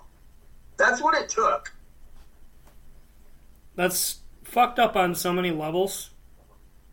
Like, I mean, you know, we usually steer clear of getting involved in politics and social justice stuff uh, on here, but I'm just going to flat out say that that's disgusting that that was even a factor. It was. Uh, It and- was, and it it made me, you know, and I've been I've been working with these guys for years. Like I, I'm I'm really proud of the work that Chuck and I specifically have done together all over Michigan. You know, I've been I've been rolling with him for the past uh, three years now, and it's been some of the most fun I've had in pro wrestling. But it's given me a different perspective on some stuff on a personal level, and uh, I've never experienced something like this before, not this way, and if this is what you know, if this is the kind of shit that people of color have to deal with all the time, that's straight up, man, this is that is so fucked. Yeah. Um, you know, normally it, it's such a complicated thing to talk about because you know us being white, it's not really something we are subjected to. So like we we try to generally like just be the ally that kind of supports and like just offers you know whatever assistance we can because it's not racism, systematic racism, all that stuff within you know police brutality, all that stuff. That's not something we're going to experience. Well, and it doesn't get any better from here, to be honest. Yeah, Because it following this, following this whole thing, a, uh, a you know, the newspapers and start start reporting. Fox News reports, and they get all of their information from the police report that was taken, taken inaccurately, I might add. But these people that did this assault were from Chicago, and they were allowed to leave without any repercussion whatsoever. They should have been charged with assault. It shouldn't have been a question that was left to Jonte or I. And that's what it was. They asked us, do you want to press charges? Which automatically means that Jonte and I get put in the position of being the bad guy. What, you want me to press charges on a 13 year old girl for kicking me in the ass? yeah that that's not. They shouldn't have asked you guys that. They should have taken your stories and their stories before they ever allowed them to be released. That gentleman should have been arrested. The daughter, it's possible she could have been arrested. I don't. That, that that's with minors. No, it's kind of I- tricky. I, I put, I put, I personally put all blame on the father. Oh yeah, Like, he egged it on. Like well, and he encouraged his daughter to do it. Take responsibility for your child. You're a father. I'm a father. Yeah, Like, we take responsibility for what our Parent- kids do. parenting 101 man. Like it and, and to kind of circle back to like what I was I was talking about beforehand like it's just it, it's so incredibly shitty on multiple levels from the story that you've told me both here and you know our, what we've discussed a little bit. You you know there's some details that like we we, we wanted you to share your whole story on on air just because like everyone else has shared their side except for you to this point. Um but like to circle back around it, it is just it blows my mind that as human beings we do this.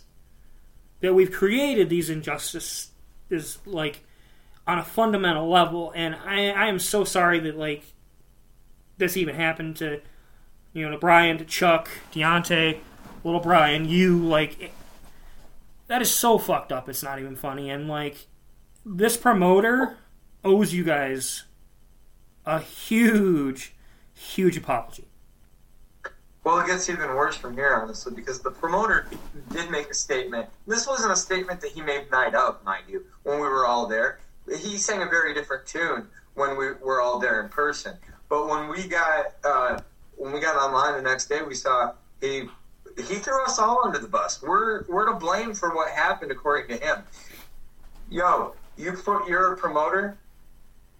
Buck That means there you're responsible for the event. That means you're responsible for having security there. You're responsible for having barricades. You're you should have been responsible for that talent or for the protection of the talent, and you should have that guy removed. On top of that, I'll go a step further.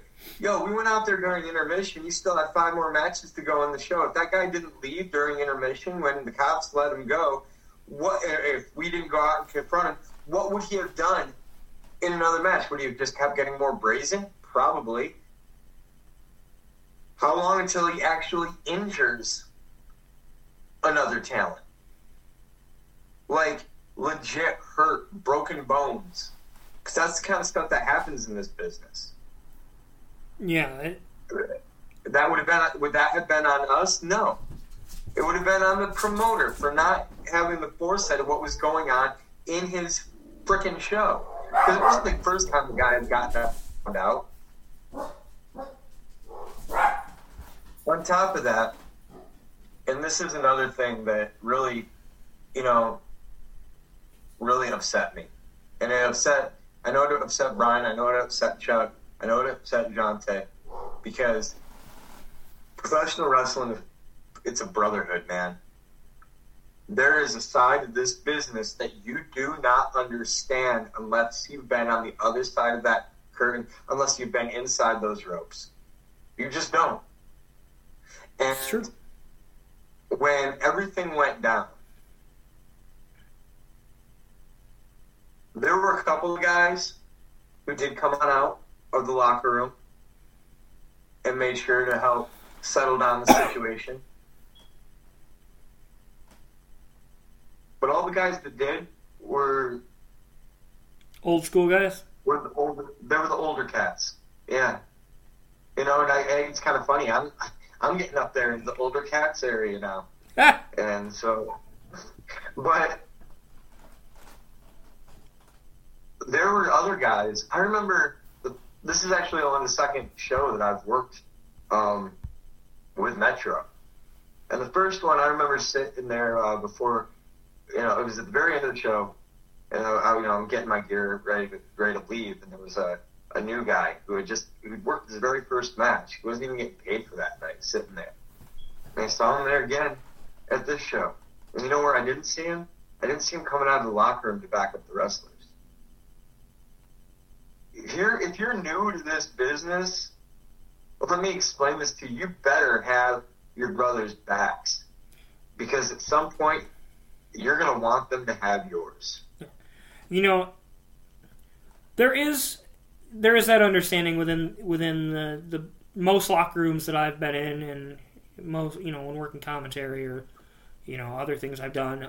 There's that level of brotherhood to to a degree that your average fan, your rookies might not even understand. And like, if he's super super new to the business, I can entertain the idea of not knowing that you're supposed to do it. But like to me, if I'm one of the old cats and I see that, and I say, hey, you know, I'd be like, hey, why didn't you come out? Like, I try to educate him on the brotherhood a little bit more. That's a learning opportunity there. But like, I, I know a few of the guys that were working the show out there as well, and some of them have been working within the area for a few years. They know. They know Yeah, they should they should know better. they know better, and it's it's disgusting, and it's essentially a violation of the trust of the brotherhood. And like Mhm. flat out, you do that to me, chances are I won't have your back again. Like that, that's Now, that's a broken This, trust. this is a this is a shitty situation all around. Yeah, You know what I mean? And you know, for the other fans who had their you know experience disturbed, I'm sorry. I'm sorry that this one asshole got up and was you know causing ruckus, but don't get it. Don't blame us for it.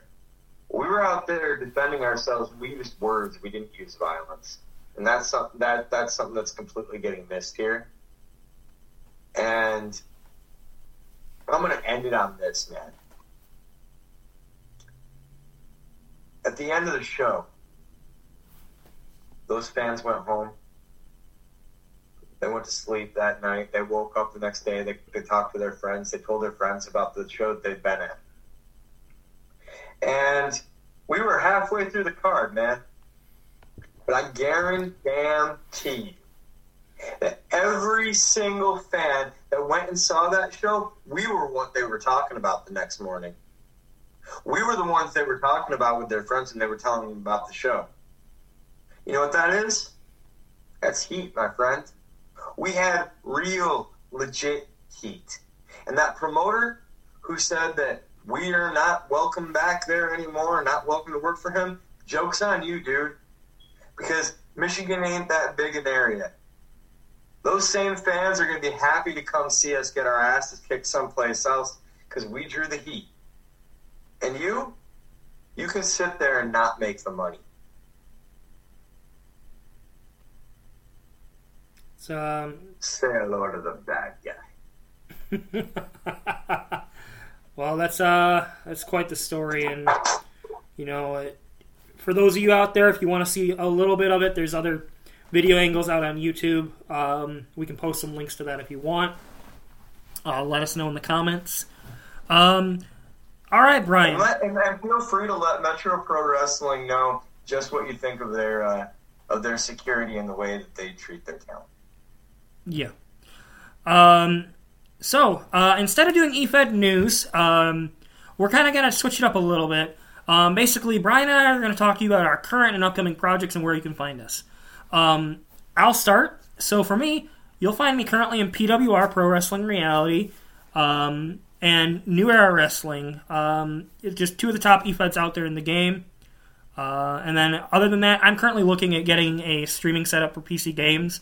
That way, I can start, you know, showing stuff. Starting up a Twitch maybe for the standards of greatness gaming.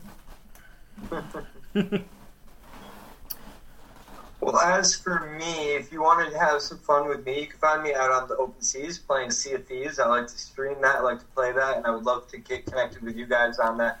Um, as well as playing uh, Master Duel, playing some old school Yu Gi Oh! Having fun with that. I know that you've been doing that. Yeah, I've been doing a little Um, bit of that. Uh, it's brought back a lot of high school, middle school memories. Good times. um, if you want to find me anywhere out there on those platforms, you can search for me using uh, the screen name HKW Wrestling, no spaces.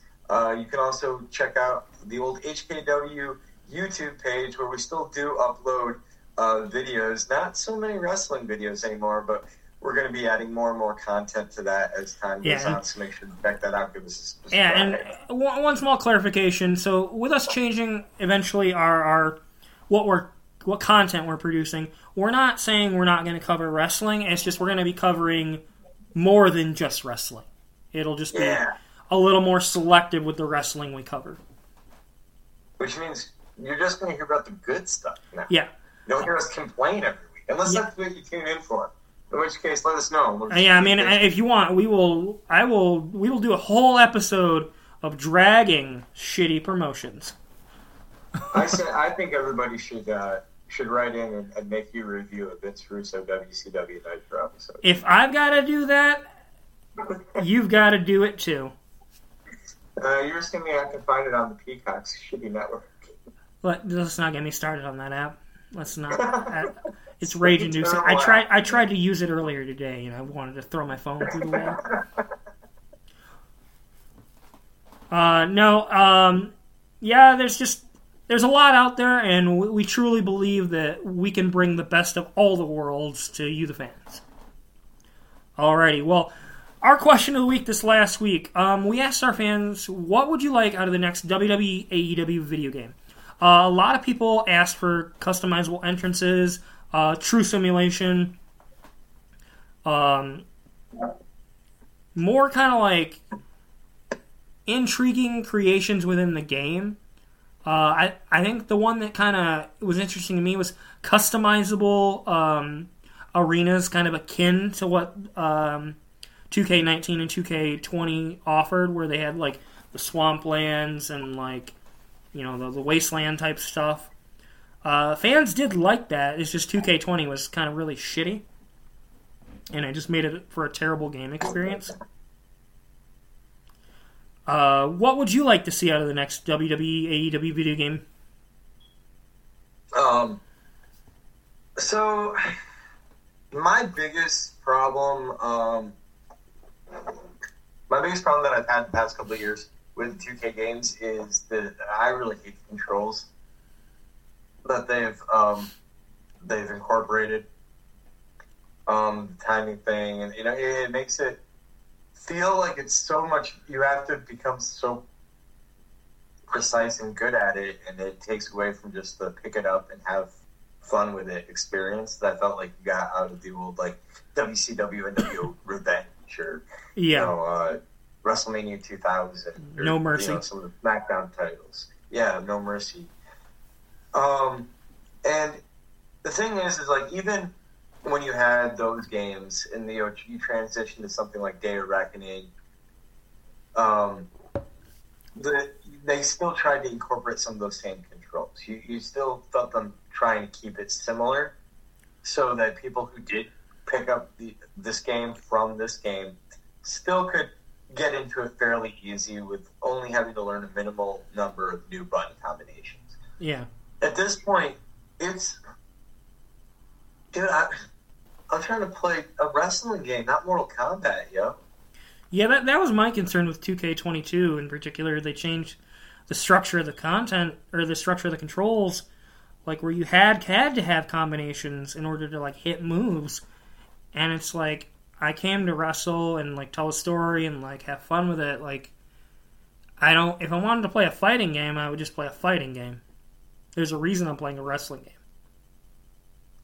I mean, as far as 2K22 is concerned, I really feel like the step back it, in a lot of the creative aspects that um, I had come to just, I guess, take for granted. I guess.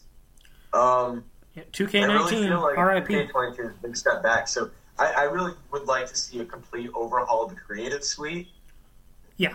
Um, and stop making. What I'd really like to see out of a wrestling game is I'd like you to stop making me play your wrestling game and let me play my wrestling. If Yes. that if that makes sense. Yeah, no, it should be your experience within the game should be your experience. You shouldn't be forced to play anything you don't want to. Like I understand story mode, sure that's fine, but there should be a, a, a way I can still do like things that are within the context of the story, but like with my character. Um, for me, I, I really liked the customizable entrances. Um, apparently, that's what the majority of the crashes for uh, 2K20 were was the customizable entrances, the multiple layer, layered entrances, where someone would have like AJ Styles entrance with so and so's, like it was like a blended entrance, and that would cause it to crash. And I really liked that aspect a lot. Uh, you know, 2K18, 2K19. I think going back to simple controls would benefit them a lot.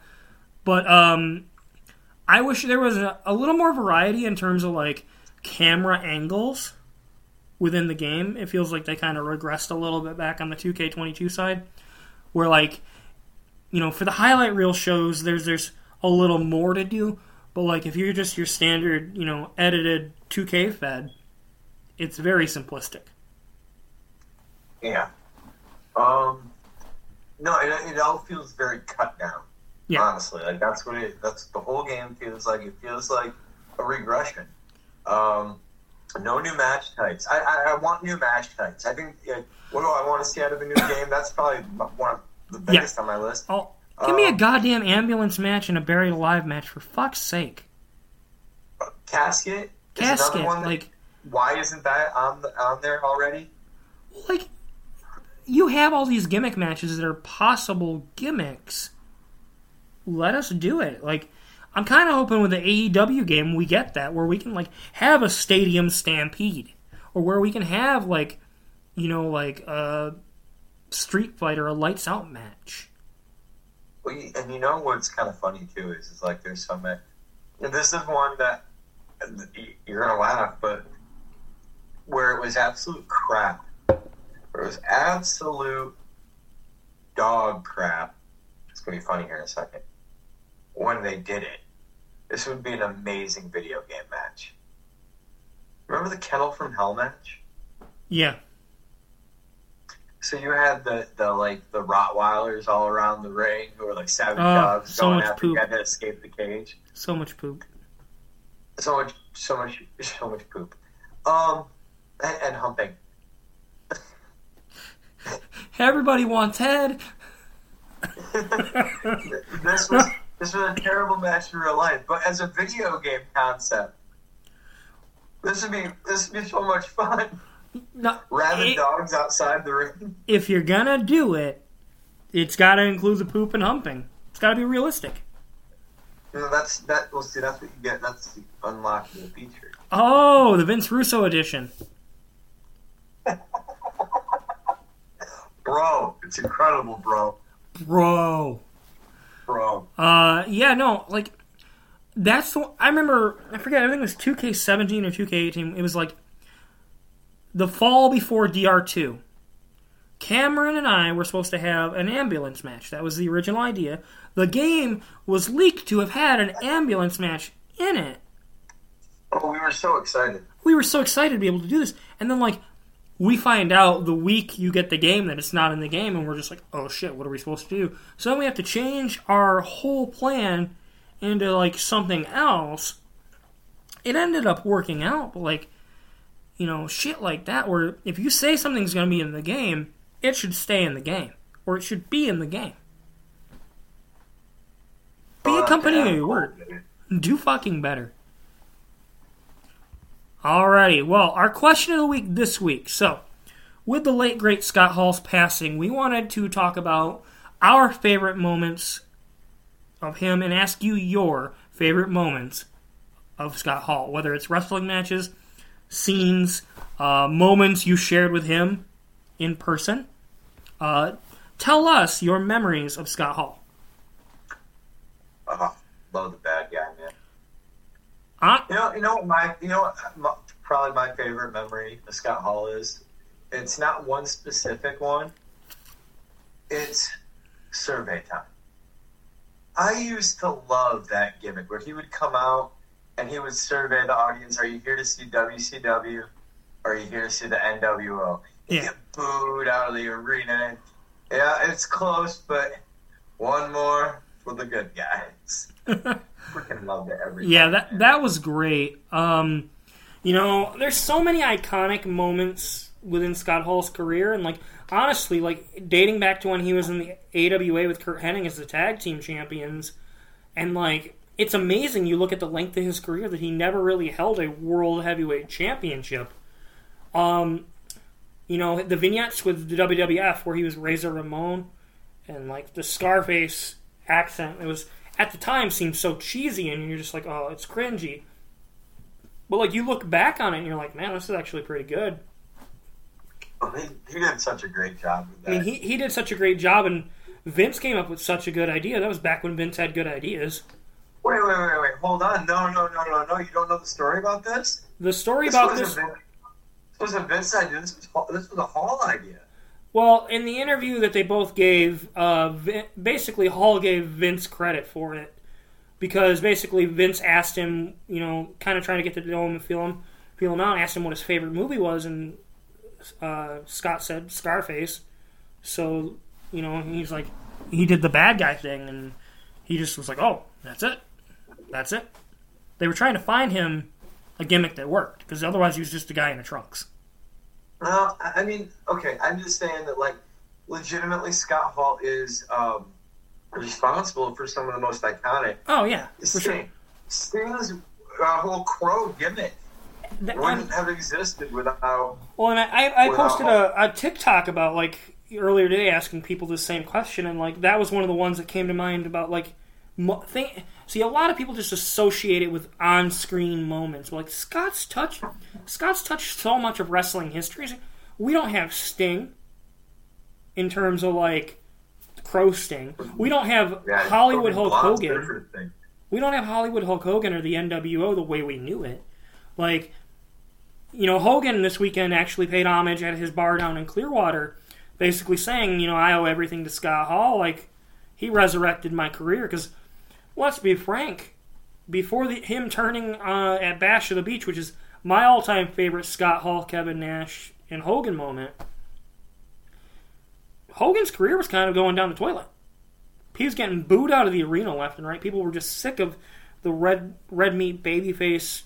Say your prayers and eat your vitamins, brother. People were sick of that shit. That worked in the '80s. It doesn't. It didn't work in the '90s. He revitalized his career. Like, and, then you you look at all these wrestlers now, and you can see bits of Scott Hall's influence from a character standpoint. You know, even on people like The Rock or like Stone Cold and like uh, Brock Lesnar, like they all borrowed kind of like parts of like he made being a bad guy cool, and that that's he's the first guy to do it. Like even before Shawn Michaels, he did. You know, Austin might have been mad about that match, but he took a hell of a good stunner, man. Oh yeah, yeah. Oh man. That's one of my favorite matches he had. Uh, I was watching uh, a match he had with Owen Hart on an episode of Raw the other day. It was uh, shortly before Owen and Bret had their title match. I believe it's SummerSlam um, or Mania, one of the two. I'd have to double check again. Um, it was just a real. I don't really think I've seen a bad Scott Hall match. He was just such a talented worker. Well, I mean, I've seen a couple of them in the in the WCW Thunder days, I but fair. I didn't get. We didn't have that network in my area when when I uh, when I was growing up, so I only saw Nitro. but but um, if I'm if I was gonna if I was gonna pick out a favorite feud of Scott's Oof. to like if I if I was gonna be like, hey, you should go watch this feud. One, two, three, kid. That was such a good feud. He could. Sean Waltman, X Pac would not have a career without Scott Hall. He made the one, two, three kid. Yeah, he would have had eyebrows too on his action figure if it wasn't for Curt Hennig. I I had forgotten about it, but like I was looking. of all-time great pranksters. I, I was looking at because I've got uh, the Razor Ramon action figures and like I've got the one two three kid action figures, and I was looking at like buying the uh, the Hasbro just to like add to my collection, which by the way, oof, those are expensive these days. But the the the, the card backing shows him with his eyebrows shaved. I didn't know that, but apparently the day before they did or the morning before they did the photo shoot for the, the stills for Mattel or for Hasbro, Curt Hennig had shaved his eyebrows off while he was sleeping. Rat nest. You know, and I I think the enduring part of Scott's legacy honestly might not even be the wrestling stuff. Like, yeah, him walking through the crowd in Nitro saying, You know who I am, you don't know why I'm here. Very iconic that moment. Truly changed the landscape of the business. But Scott's defining legacy, honestly, is his recovery. His he overcame incredible odds with his addictions, and you know I, I was proud to see that growth. You know, from a fan standpoint, somebody that's met Scott in person, like it, it just seeing his growth. You know, and, and it's all thanks to you know DDP and the the processes that he went through down there, and like DDP Yoga saves lives. It does, uh, and it's amazing to me that the recovery he had. You know, it truly proves that if, if, if you you do the work, it'll pay off. And Scott did the work, and you know, we as Hard fans, work pays off. Dreams come true. Bad times don't last, but bad guys do. Alrighty, well, let us know your favorite Scott Hall moments in the comments and on social media. All right, bro, and it is time for what everybody's been waiting for for several weeks now. We got results. We got results for round two of the EFED Elite Tournament. Alrighty. Uh, this week, since we have so many matches, we're not going to do too many in depth uh, things. Uh, but we wanted to go over the results. Um, first and foremost, we want to thank everybody for competing, showing up, and showing out. Uh, our first match, we have Shady Sean McKenzie versus Big Homie. Now, Big Homie was unable to deliver his match promo due to a scheduling conflict, so Shady Sean McKenzie wins 241 to 134. Uh, next up, we have Hollywood Watkins versus Xander Shaw in a surprisingly close match. Uh, on paper, these two have been friends, they've been rivals. Uh, it was very, very close. Uh, Hollywood Watkins ends up picking up the win, 281 to Xander Shaw's 267. I, I want I want to say something on this one because you you and I have literally known Xander Shaw since day one. He started in HKW with us, and this Shaw went. I want you to know that this was some of the best work that I've ever seen you do. You had a presence and a uh, a confidence that I've never seen out of you, and I hope to see it every time from now on, man. Yeah. You really knocked it out of the park. Good job. Even even with an L, you you deserve a pat on the back for this. Yeah, you know, it's one of those things you you should be super proud of the work you put in, um, and just enjoy. You know, enjoy the spotlight, man. You deserve it. Uh, congratulations to to Watkins and Shady Sean McKenzie for moving on. Uh, Great our, job, guys. our next match, we have the Alpha Angel Brian Mead versus I Dollface. thought you were gonna make me wait to till the very last one to find out what this is. I, Ah. I still don't know. I sometimes like to swerve you a little bit, but no. Uh, the head judge emailed me the scores all at once, uh, and I'm just doing them in order. uh, It has the Alpha Angel Brian Mead defeating Dollface 288 to 257 in a, in a tight, close match. It was it was good. It was it was fun facing Dollface. She's uh, someone who I had not gotten to work with before, and I think that's one of the great things about this tournament is getting to work with people that you haven't gotten to work with Yeah, before. So, thank you, Dollface, for a, a competitive match, and and, and uh, best of luck to you in all that you do from here on out. I'll still be watching. Alrighty. And our main event, we have T Money versus KC Riddle. Uh, these two went back and forth on social media. Um, yeah, uh, T Money ended up picking up the victory 206 to 189. Uh, Casey, you should be very proud of your effort. Dollface, very proud as well. You both put on a hell of a show. Um, but congratulations also to T Money and you, Brian. You both move on to the Elite Eight, as we'll call it. The elite, elite. Yep. Well, uh, we got we got two more matches coming up next week for each and every one of you. Um, Rob Roman is going to be in action. Rob Roman versus Ryan Days, and Amelia Eris versus John Big Sexy May. Uh, I can't wait. Uh, uh, every time that he's, you see some of these people perform, it's just like fire. So this is it's getting into we're getting into it, man. It's only going to get harder from here. Uh, I'm excited for, for my match when it happens. Uh, don't know when it's happening yet, but uh, time will tell. I'm sure we do.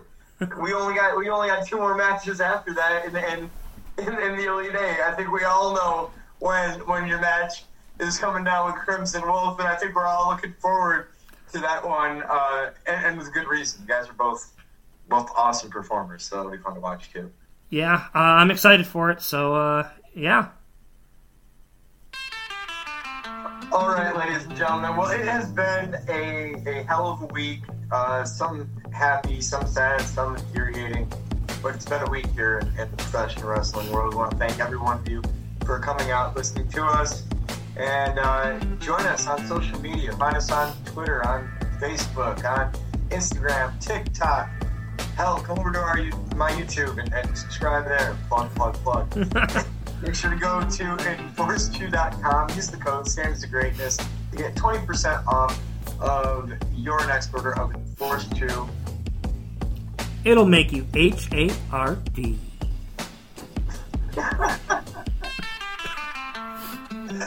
Goddamn. All right, Evan. Well, that's gonna do it, man. Uh, until next week, you have yourself a good one. And everybody out there, I've been the Alpha Angel. Good night, everybody. All right, and I've been the Wrestling God. See y'all next week.